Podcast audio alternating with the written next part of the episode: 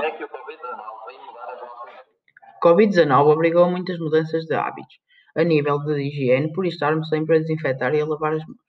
Covid-19, durante o período de confinamento, também mudou o nosso dia a dia em relação às pessoas praticarem exercício físico, como correr, ir ao ginásio, jogar futebol e nadar. Isto fez com que as pessoas perdessem a sua forma física, ganhando peso e, em alguns dos casos, podem ter ganho problemas de saúde.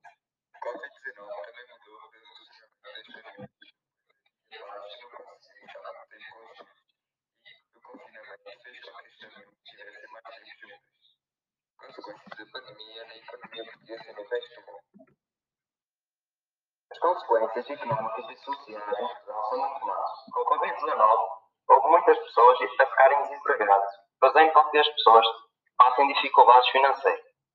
Em Portugal, o Estado conseguiu pagar algumas pessoas enquanto os seus empregos estavam fechados, pois não havia mão de obra para as fábricas, as pessoas não iam muito a cafés, restaurantes, lojas de roupa e centros comerciais. Isto tudo criou alguma pobreza em Portugal e no resto do mundo. Com isto tudo, podemos concluir que o Covid-19 afetou o mundo inteiro, não só na economia, mas também na saúde.